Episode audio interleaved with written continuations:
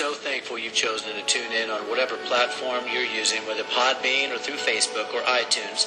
Whatever way you're listening, I just want to say thank you for joining in. We'd love to hear from you, so drop a comment to us or email us at thegrove two six seven at gmail dot com. If you want to know more about us as a ministry, go to his grove dot com, or you can also check us out on Facebook at Deeply Rooted Ministries in Canton, Texas. We believe God wants to use these messages to spread His truth to a needy world, but primarily a needy church, which needs the truth of the Word to resurrect among us so that heaven's army will be equipped to win souls and train them up in the Lord. Jesus said if we know the truth, it will set us free. So help us to bring freedom to people's lives by sharing these messages in any way you can. Now to our podcast. Oh, welcome back to another segment of this new series that I'm going to be walking us through um, on apologetics, taking two, maybe three verses at a time, or maybe certain topics at a time. I think we'll cover a lot of these topics just with the verses that I have.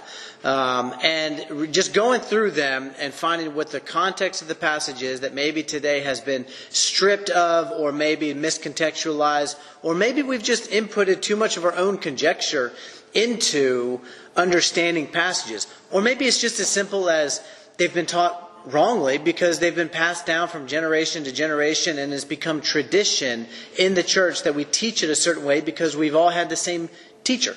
And so we're going to go through it and, and hopefully point out some things and rectify some things. And and I was listening to a thing by Eric Ludy the other day where he talked about that one of one of the tactics of the enemy is to take words that the Bible displays on a grand picture, or take verses that the Bible displays on this grand picture, and make them into half-truths. And I think that's a lot of what it, what's happened. I don't think everybody out there is just a heretic and just wants to teach incorrectly. I think a lot of people genuinely want to teach the truth, but what they have are half-truths. And because it's only half-truth, we only get half of the wisdom of God. And to some, that might be like, well, I'll take half the wisdom of God. But I, I think that there's more for us to understand and unpack, and therefore to get from God. I believe there's more He wants to give to us.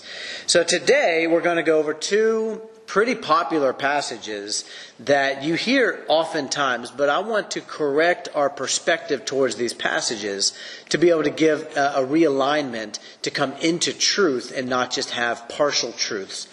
The first one is going to be Hebrews thirteen, verse five. Here's what he says. Keep your life free from the love of money and be content with what you have, for He has said, I will never leave you nor forsake you. And I'll just throw in six just for a good measure. So we can confidently say, the Lord is my helper. I will not fear. What can man do to me?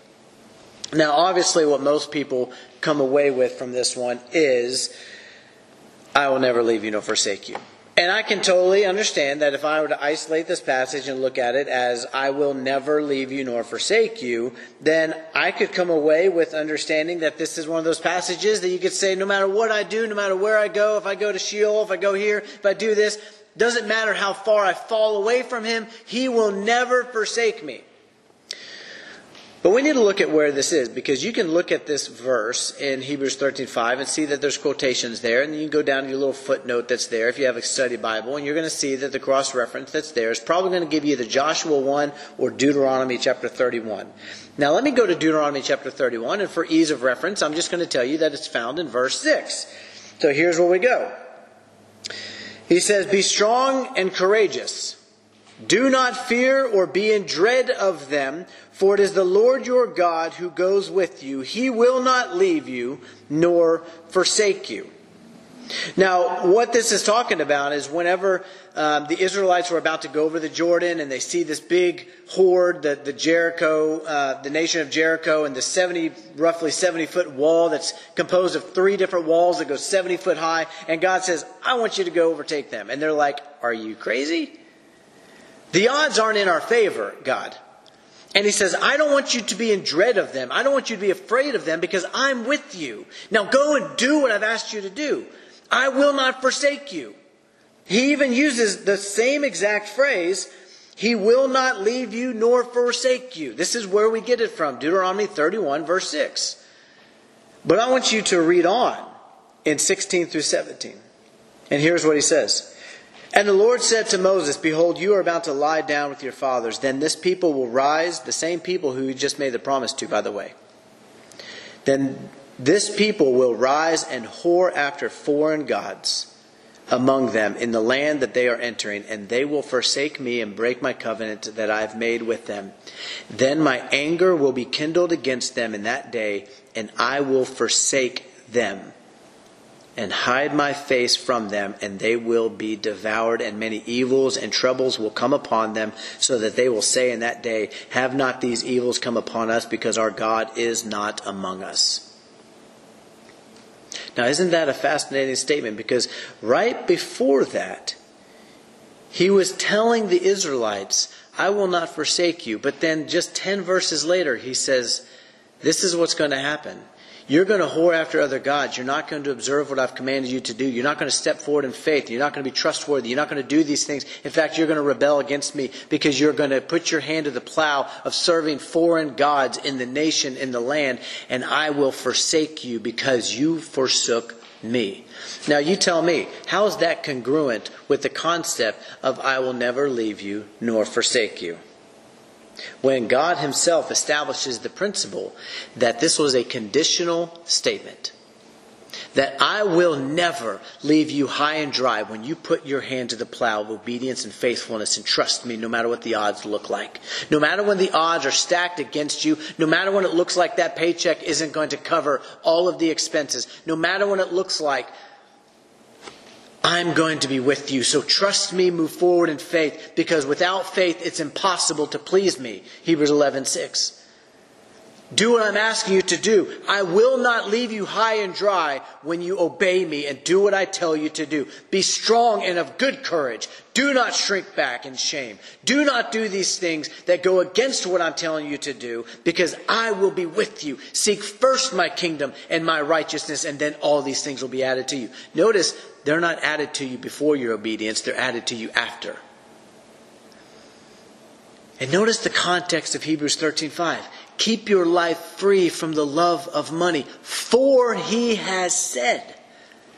The context of the passage is nothing to do with salvation. It has nothing to do with anything else other than the principle that God says that if you keep him first and you trust him no matter what, and you don't go off and have your life be filled with this, the fruit of loving money and piercing yourself with many pangs, as First Timothy chapter six says. It says, I will provide for you. I'm Jehovah Jireh. I will provide for you, but you must obey. Let's look at what he says in Joshua chapter one, because here's another one that your footnote might give to you in Joshua one, five through eight. Listen to what he says. Again, the same context, talking about Jericho. Now it's no longer through the mediator of Moses. Now it's going to be going through Joshua. And here's what he says. No man shall be able to stand before you all the days of your life. Just as I was with Moses, so I will be with you. I will not leave you or forsake you. Be strong and courageous, for you shall cause this people to inherit the land that I swore to their fathers to give them. Only be strong and very courageous. Notice the condition that he's given to him. Being careful to do according to all the law that Moses, my servant, commanded you. Do not turn from it to the left, I'm sorry, to the right hand or to the left, that you may have good success wherever you go. This book of the law shall not depart from your mouth, but you shall meditate on it day and night, so that you may be careful to, to do according to all that is written in it. For then you will make your way prosperous, and then you will have good success. Do you see the condition yet again? The condition of only be strong and courageous and careful to do everything that I tell you to, even if the odds are stacked against you, even if it doesn't look like it's going to be successful. If I have commanded you to do it, if you step out in faith, I will be right there with you. I will not leave you high and dry. I will not forsake your obedience and your faithfulness to me ever. That's the promise. It is not an unconditional promise that hinges nothing upon us. It actually is the exact opposite. A conditional promise that hinges on us. We have to choose to walk by faith and not by sight. We have to choose to align ourselves and submit ourselves to the Word of God and trust and obey. And if we do that, He will never forsake obedience. Listen to what he says in Second Chronicles fifteen, chapter two. Because again, if I'm going to say that Hebrews thirteen five is true and he's referencing an Old Testament statement, then I've got to go back to the Old Testament and find the context. Here's what he's stating in Second Chronicles fifteen, chapter two. He says, "And he went out to meet Asa and said to him, 'Hear me, Asa, and all Judah and Benjamin. The Lord is with you while you are with him. If you seek him, he will be found by you. But if you forsake him, he will forsake you.'" I'm not sure that it can get much more clear than this. And you might think, you might be one of those who right now currently thinks that the Jews are still God's people.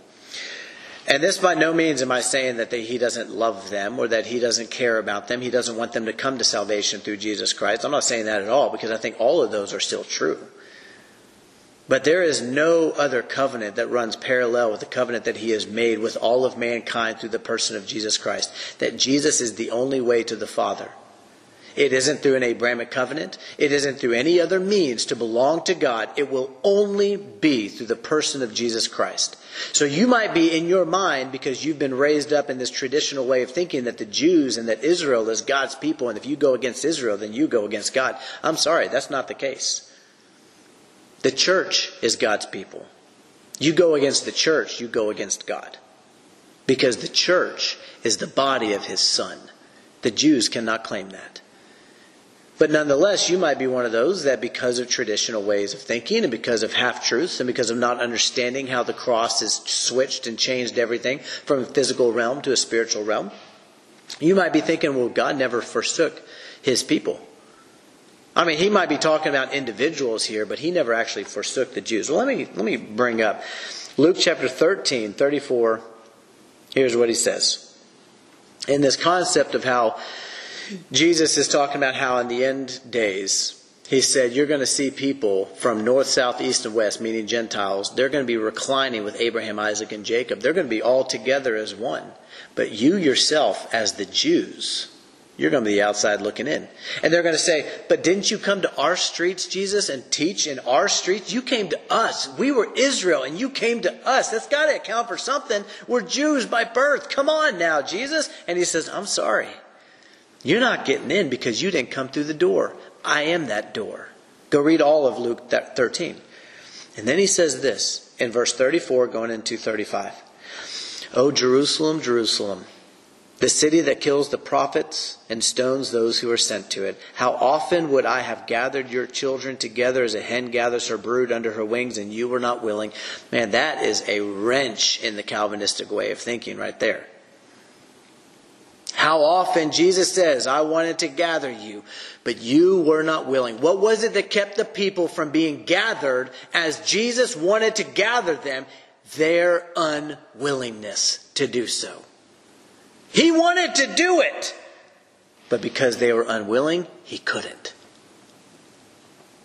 Verse thirty-five, "Behold, your house is forsaken." I mean, I'll read it again if you want me to, just for effect. Your house is forsaken. The Jewish household, the lineage of the Jews, traced back to Abraham. He says, your house is forsaken because you don't want to believe in me. He says, I'm not forsaken Abraham. Abraham lived under the covenant. He fulfilled the terms of the old covenant. He belongs to me. Isaac belongs to David, Solomon. They belong to me through the old covenant. But now a new covenant has been established that makes the old obsolete, as Hebrews seven, eight, nine, and ten talk about. It's no longer a covenant that God is making with his people under the old through Abraham. It's now the covenant he makes with his Son in the new covenant. And if you come into his Son, then you belong to him. But notice what he said, your house is forsaken. So even the Jews, he promised and said, I will not leave you nor forsake you. But Luke thirteen thirty-five says, he forsook them. Why? Because they did not know the day of their visitation and did not yield and submit and recognize Jesus as the Messiah. Because only through him do we get in. And so what's my point in this? My point is that Hebrews thirteen five is a wonderful provisional promise that God gives to us. But it is not a salvific promise.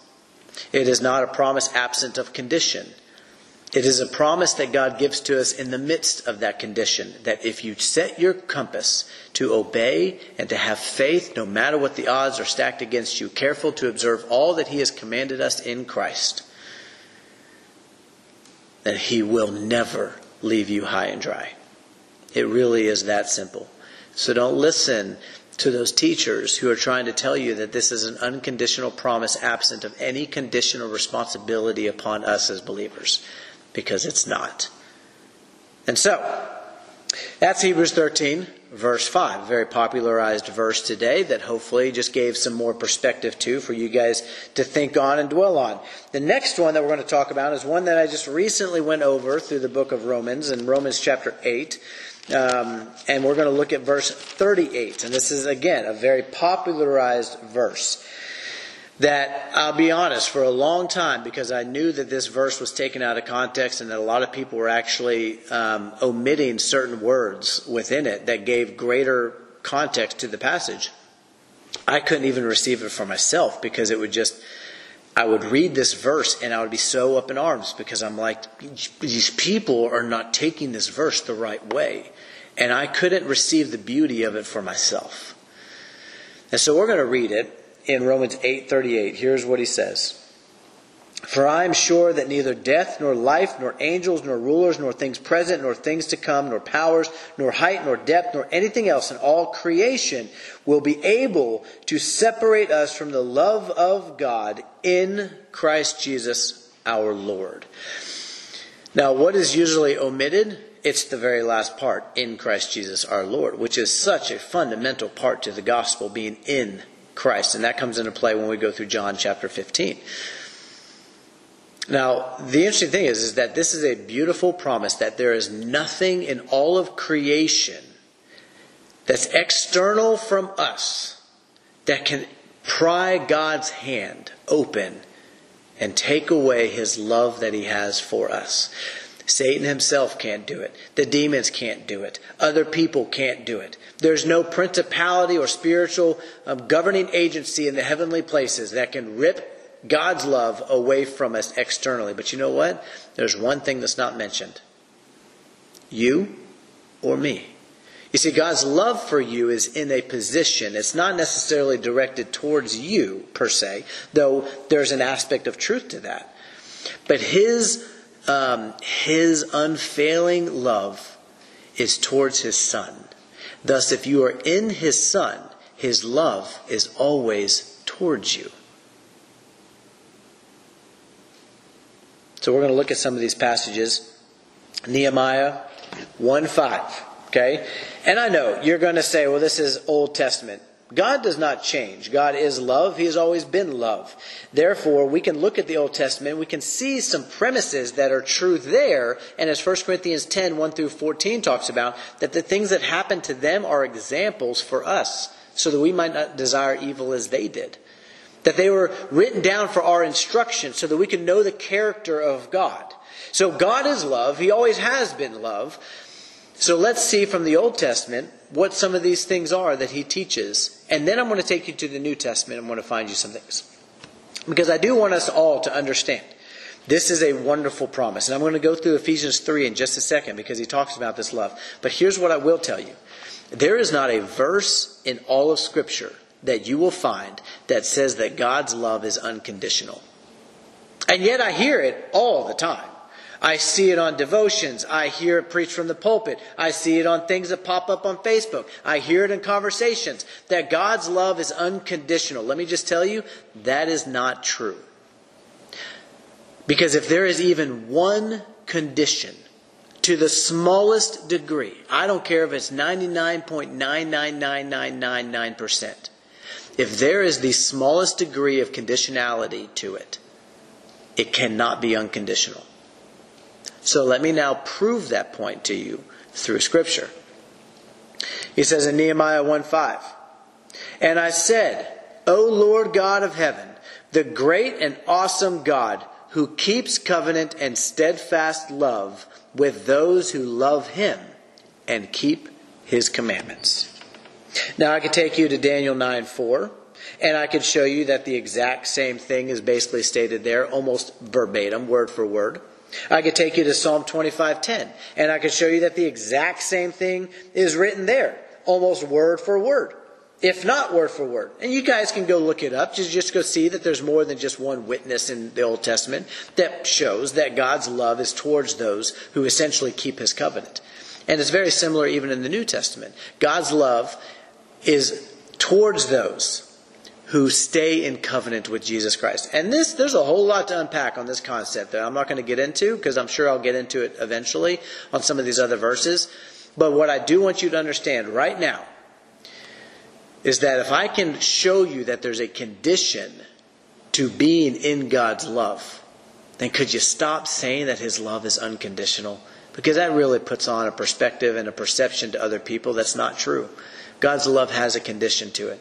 And though his love is, is higher and deeper and wider than probably any of us can truly grasp and understand,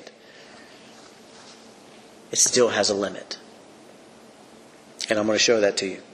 Jeremiah sixteen, verse five. He says, "For thus says the Lord, do not enter the house of mourning or go to lament or grieve for them." This is what, um, if I remember correctly, this is what God is telling Jeremiah about his people, the Israelites, who had forsaken him and abandoned him and rebelled against him and began whoring after other gods, began doing all these other things. And this is what God tells Jeremiah. "Do not enter the house of mourning or go to lament or grieve for them, for I have taken away my peace from this people, my steadfast love and mercy, declares the Lord."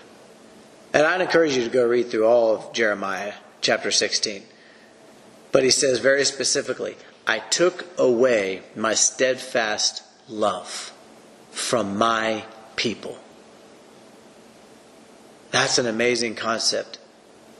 And it's one that I think we would do well to pay a lot of attention to, to know that we can't just flippantly go out and say that his love is unconditional because it sounds good. So let's move into the New Testament.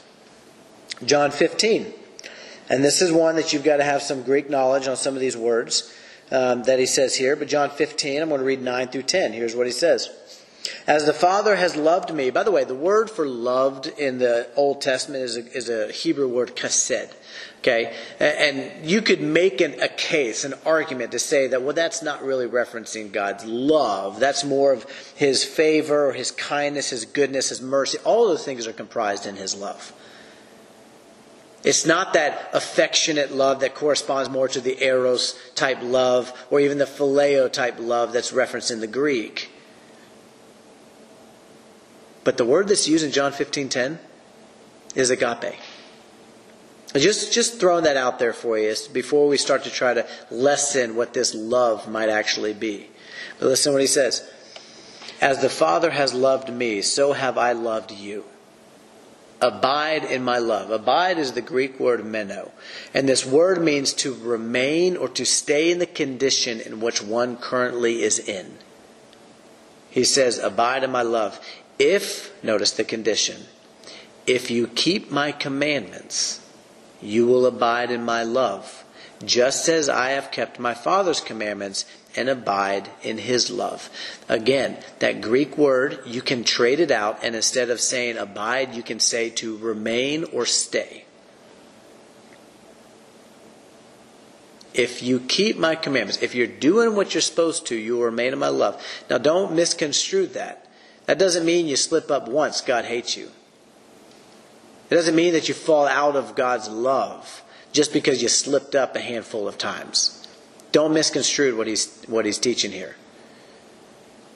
Now I'm going to go into a passage that I think a lot of people ignore today and try to write off as if it doesn't really mean what it says it means. And it's going to be in Jude, and it's going to be verse twenty-one. Now, it's beyond a shadow of a doubt that he's referencing the beloved, because that's exactly what he says. He's referencing the church. He's referencing people who are in the church, who are born-again believers, who belong to the household of God. Otherwise, he wouldn't call them beloved. So the condition that's used here is for the church. It's for those who are in Christ Jesus. And listen to what he says. Knowing what meno meant, abide or to remain and stay in the condition in which one currently is in. Here's what he says. Verse twenty-one. Let me back up and start in verse twenty. But you, beloved, building yourselves up in your most holy faith and praying in the Holy Spirit, keep yourselves in the love of God.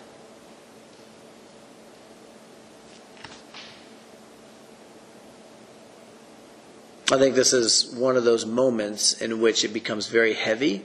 If you've been one of those who your entire life believe that God's love is unconditional, I think Jude twenty through twenty-one is one of those passages that you can try to put your own conjecture and your own twist on, and and fall in line with what Second Peter three talks about when Peter says that, you know, Paul writes things in the scriptures that the ignorant will twist, the unstable will twist to the uh, to their own destruction as they do the other scriptures.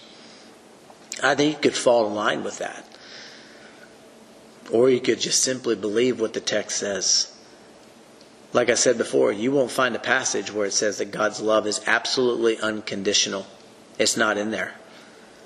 I've searched. I've searched for the word unconditional in the Old Testament, in the New Testament. I've searched for it in the Thayer's. I've searched for it in the Strong's. It doesn't come up, doesn't pull up anything. Now, is there an aspect that we could look at his love being offered to us when we didn't deserve it? Sure. Absolutely. While we were sinners, Christ, God showed his love for us, that while we were sinners, Christ died for us. Absolutely, there's an, there's an element to where we could be undeserving of his love. But that doesn't make it unconditional. Let's not confuse the two. We can't say that God's love is unconditional if we find conditions in Scripture that says that his love is not. Because even if there's one condition, we cannot say it is unconditional. Now, I'm not going to go in and just try to really hammer this point home to you guys. I believe that I've stated enough to be able to show it. What I don't want you to do is to misunderstand the depth of God's love. Because I think that's something that even in Ephesians three, as I'm about to read, Paul prayed for the church in Ephesus that they would understand. He wanted them to grasp how deep and high the love of God is for us in Christ Jesus. But understand, nothing external can pry you from God's love in Christ Jesus. The only thing that's not mentioned that Jude twenty through twenty-one brings up and John fifteen brings up through the words of Jesus himself, the only thing not mentioned is you. You can choose to not abide in his love. You can choose to not remain in the position of God's love. That's why it says, build yourselves up in your most holy faith and keep yourselves in the love of God. I'm going to read Ephesians chapter three. And, and here, here's the deal. Before I read that, I want to make it abundantly clear. What I am not stating is that God's love is not um, beyond even our grasp, even with the Spirit. I think it's huge. What I, what I get tired of hearing is people who say that God's love is unconditional. I mean, I could take you through James four and show you that even, even people who are in Christ but who are acting as if they're not, it says that you become an enemy of God. I don't believe necessarily that that takes you out of his love, because as long as you're in the position of Jesus Christ, I believe God has a degree of love towards you. Because that's why he says, nothing shall separate us from the love of God in Christ Jesus. You can't say nothing can separate us from the love of God. Nothing separates from the love of God in Christ Jesus. Please don't forget that last part. What I don't want is I don't want you going around saying that God's love is unconditional. Listen to what he says in Ephesians chapter three. And I'm going to read fourteen through nineteen. For this reason I bow my knees before the Father, from whom every family in heaven and on earth is named, that according to the riches of his glory he may grant you to be strengthened with power through his Spirit in your inner being, so that Christ may dwell in your hearts through faith, Now, he's not writing to unbelievers. He's writing to believers. He wants an increase of faith in their hearts. And what is the medium? What is it? What is the catalyst for a greater faith that Paul's praying for? Well, listen to what he says. That you, being rooted and grounded in love, may have strength to comprehend with all the saints what is the breadth and length and height and depth, and to know the love of Christ that surpasses knowledge, that you may be filled with all the fullness of God. What is Paul praying for? He says, I want them to have strength. I want them to be filled with all wisdom. And I want them to know the love of Christ that surpasses knowledge. I want you guys to know how much God loves you through the person of Jesus Christ. But you just can't say it's unconditional. Because it's not. Undeserving? Sure. There's definitely an aspect to that. And praise God for it. But unconditional? We got to stop saying things that aren't true. And so, hopefully this gave you a lot of food Um, for thought, a lot of things to take into your studies of the scriptures. And um, maybe, Lord willing, and if the Spirit opened up eyes to be able to see it through your willingness to, to receive it, maybe He gave you some new understanding and revelation in His Word. And may we stand for truth and not tradition. Y'all be blessed.